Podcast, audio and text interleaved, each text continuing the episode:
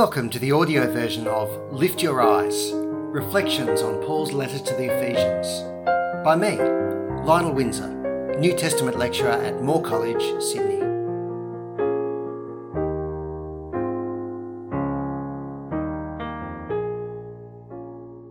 Ephesians chapter 1, verse 13. The message is the mission. What is God's mission? In the opening section of Ephesians, Paul talks a lot about God's purposes for the world. God's ultimate purpose is to sum up everything in Christ. That's Ephesians chapter 1 verse 10. God is moving everything in heaven and earth towards that end. But how? What is the means to the end? In other words, what is the mission? And what does that mean for our own mission as Christians and as churches? There are many answers people give to this question. Here are three. One answer is that God achieves his purposes primarily through transformation.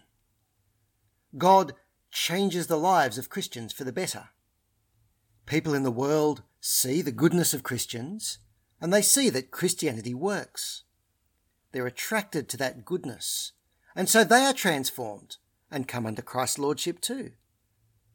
Now, therefore, if this is the primary way God achieves his purposes for the world, then we should focus our energy on things like social justice and apologetics, that is, on changing the world and showing the world how good and true Christianity is. Another answer is that God achieves his purposes through unity. As believers throughout the world put their differences aside and unite under common movements and institutions, will be strong and able to win the world for Christ.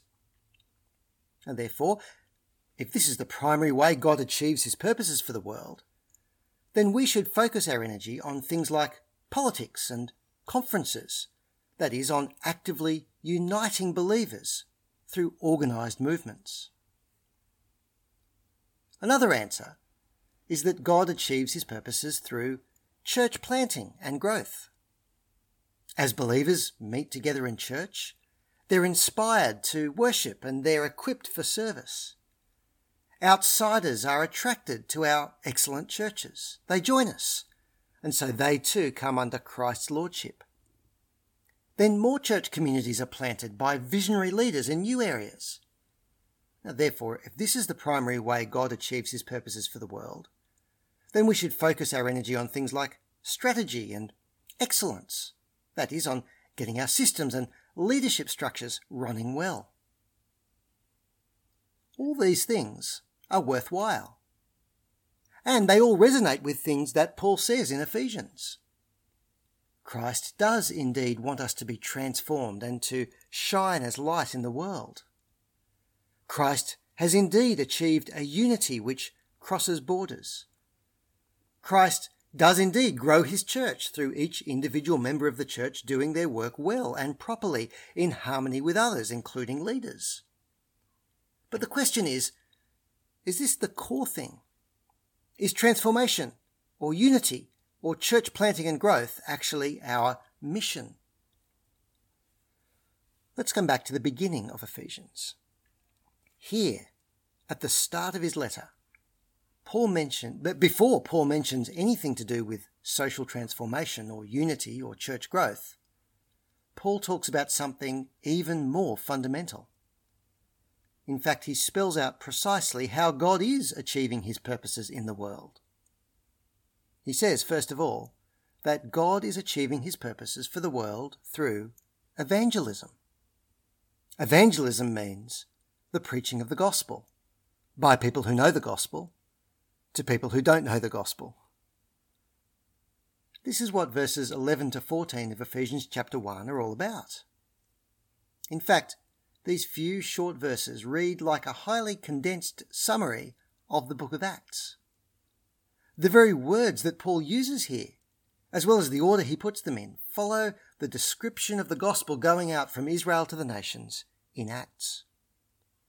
They summarize how the gospel message of Jesus Christ rang out from the first Israelite believers to the nations or Gentiles around them. Now, here in verse 13, Paul reminds his Gentile readers that they too have been caught up in God's great plans for his universe through Christ. He reminds them that this is how God is achieving his purposes through the gospel being preached, heard, and believed. And that is how they too have come to be sealed with God's Holy Spirit. Here's Ephesians chapter 1 verses 13 to 14. In Christ, you too, having heard the word of truth, the gospel of your salvation, and also having believed in him, were sealed with the promised Holy Spirit. Let's look a little more closely at Paul's description of the gospel going out to the nations. Notice firstly that the gospel is something that is heard. The gospel of Jesus Christ isn't just a philosophy describing how to live a good life, or a call to unite under a banner, or an invitation to join a community. The gospel is a message about a person. And the first thing you need to do with a message is to hear it. Paul says this is precisely what his readers have done. Somebody had preached the message to them, and they had heard it. This is very much like the description in Acts. After Jesus rose from the dead and appeared to his Israelite disciples, he ascended to heaven and poured out his Spirit on them. In this way, he showed them that God's great Old Testament promises to Israel were being fulfilled. But it didn't stop there. Through his Spirit, Jesus made sure the gospel message was preached to many Gentiles, that is, non Israelites, further afield from Jerusalem to the surrounding areas and even to the far flung regions of the Roman Empire and beyond. It was preached and it was heard. What is this preached gospel message all about? Paul describes it as the word of truth, the gospel of your salvation. The gospel is not just a general vibe that can be filled with our own ideas or bent to suit our own purposes. It is a message with specific content. It is the word of truth. It tells us certain things that are true about God and ourselves and the world. That's why later in Ephesians, Paul compares the truth of the gospel to the lies of false teaching. The gospel, by its very nature, excludes certain ideas. That's why truth can never be put to one side or put in second place after other things like transformation or unity, or church planting and growth. What is the core of the gospel? Paul does not call it the gospel of our goodness, or the gospel of our unity, or the gospel of our community, or the gospel of our excellence. He calls it the gospel of our salvation. Salvation is about being rescued. What are we rescued from? A little later in Ephesians, Paul spells this out. We've been rescued from God's judgment for our sin. That's the first half of chapter 2. This has happened entirely by God's grace and not at all by our own efforts. We have been forgiven because of Jesus' death on the cross. We've been raised with him, and we look forward to the time when God will sum up all things in Christ. This is the core of the gospel message salvation. It's about lost sinners under God's judgment being rescued and restored and brought to life. Because the gospel is a message about a person, and because it involves certain key truths, and because it tells us about being saved or rescued, it demands a response. Paul reminds his readers what their response to the gospel had been. They had believed it. They had come to believe in the person of Jesus Christ, to believe certain true things about him, and to believe and trust Jesus for salvation. Again, the book of Acts helps to fill this out more for us. Acts has many stories about people who believed the gospel at certain key stages in the gospel going out from Israel to the nations.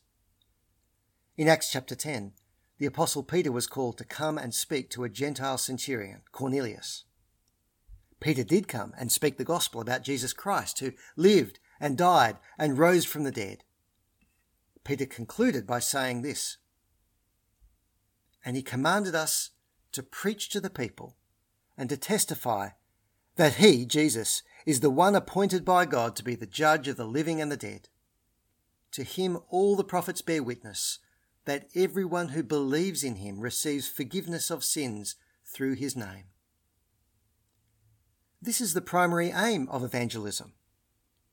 We don't just want people to approve or to belong, we want them to believe.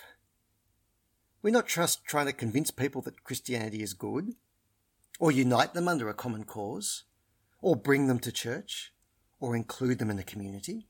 We may need to do all these things at various points, but this is not the primary aim.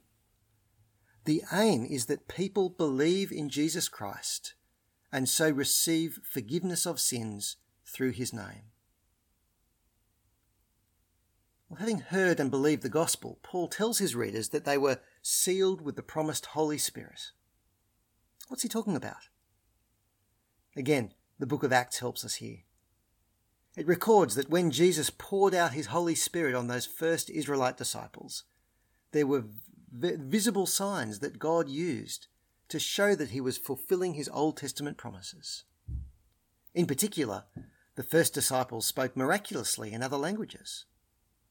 Then, at certain key stages of the gospel going out to the world, the same thing happened to other people too. Remember the story we just saw about Peter preaching to Cornelius? That's Acts chapter 10. Well, here's what happened next. While Peter was still saying these things, the Holy Spirit fell on all who heard the word. And the believers from among the circumcised, that is, Israelites, who had come with Peter, were amazed because the gift of the Holy Spirit was poured out even on the Gentiles, the non Israelites. What was happening here? God was showing that he was giving his gift of salvation and life to Gentile people as well as Jewish people. The Spirit was God's seal, God's brand demonstrating that these Gentile believers belong to God as much as the Jewish believers did. This is what Paul's referring to here in Ephesians. He's not saying that every individual believer will always have spectacular signs happen to them as soon as they believe. Nor is he saying that the Spirit is just waiting around for us to believe before he can come into our hearts. That's not the point. The point is that as the gospel comes to us and we hear and respond by believing it, God gives his Spirit to us, which means we belong to him, we are secure in him, and our future relationship with God is guaranteed too. Verse 14 goes into more detail about this. So, how is God achieving his purposes in the world? Through evangelism. That is, through the preaching of the gospel by people who know the gospel to people who don't know the gospel. We've heard it, and many, many people around the world have believed and been sealed with God's Holy Spirit. The gospel being preached in the world and heard by people in this world is an absolutely core element in God's great plan for his universe. It is the activity of the risen Lord, victorious in the heavens, bringing people to know and love and trust him. So the mission is the message. Evangelism the preaching of the gospel message about Jesus Christ is the way God is achieving his purposes in the world. We could say that it is evangelism that undergirds everything else. Social transformation starts with people believing, hearing, and living out the gospel. The unity of the Spirit begins with people who hold firm to the truth of the gospel. One hope, one Lord, one faith, one baptism, one God and Father of all. That's there in Ephesians chapter 4. Church growth begins with believers speaking the truth of the gospel in the context of loving relationships. That's also in Ephesians chapter 4. All these things flow from the preaching of the gospel. They aren't the most fundamental things. It is the preaching of the gospel that is at the core. How could you personally be part of this mission? Well, the main way is by hearing and believing the gospel message about Jesus Christ. And then by working out how to live it, speak it, and help and support others to live and speak it. This will happen in many different ways. Not everyone is going to be a missionary or an upfront leader or a bold super evangelist. We'll all speak the gospel in different ways to different people, in fellowship with others who are playing different parts to us. But no matter what our individual roles are, we need to keep remembering that the preaching and hearing of the gospel is the big thing. This is how God is achieving his purposes in the world. You may be someone who's involved in Christian ministry or making decisions about Christian ministry.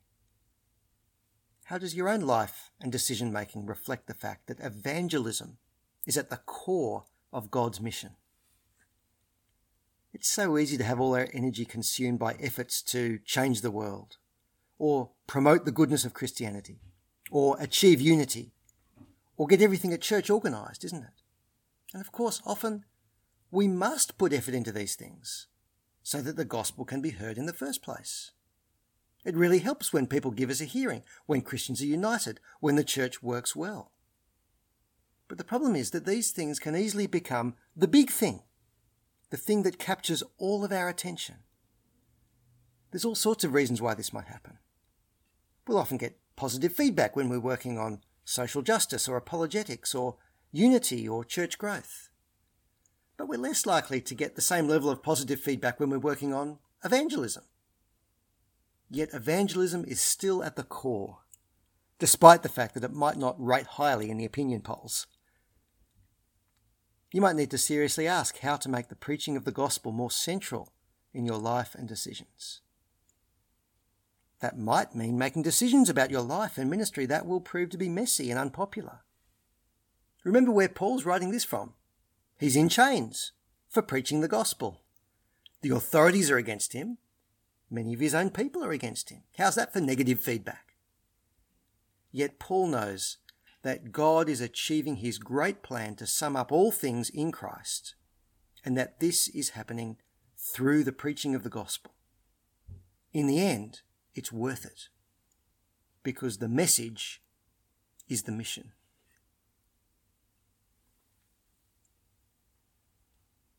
For reflection, are you convinced that evangelism is at the core of God's plan for the universe? What worthwhile thing is most likely to distract you or your church from evangelism? Is there anything you need to do to stop this distraction from happening?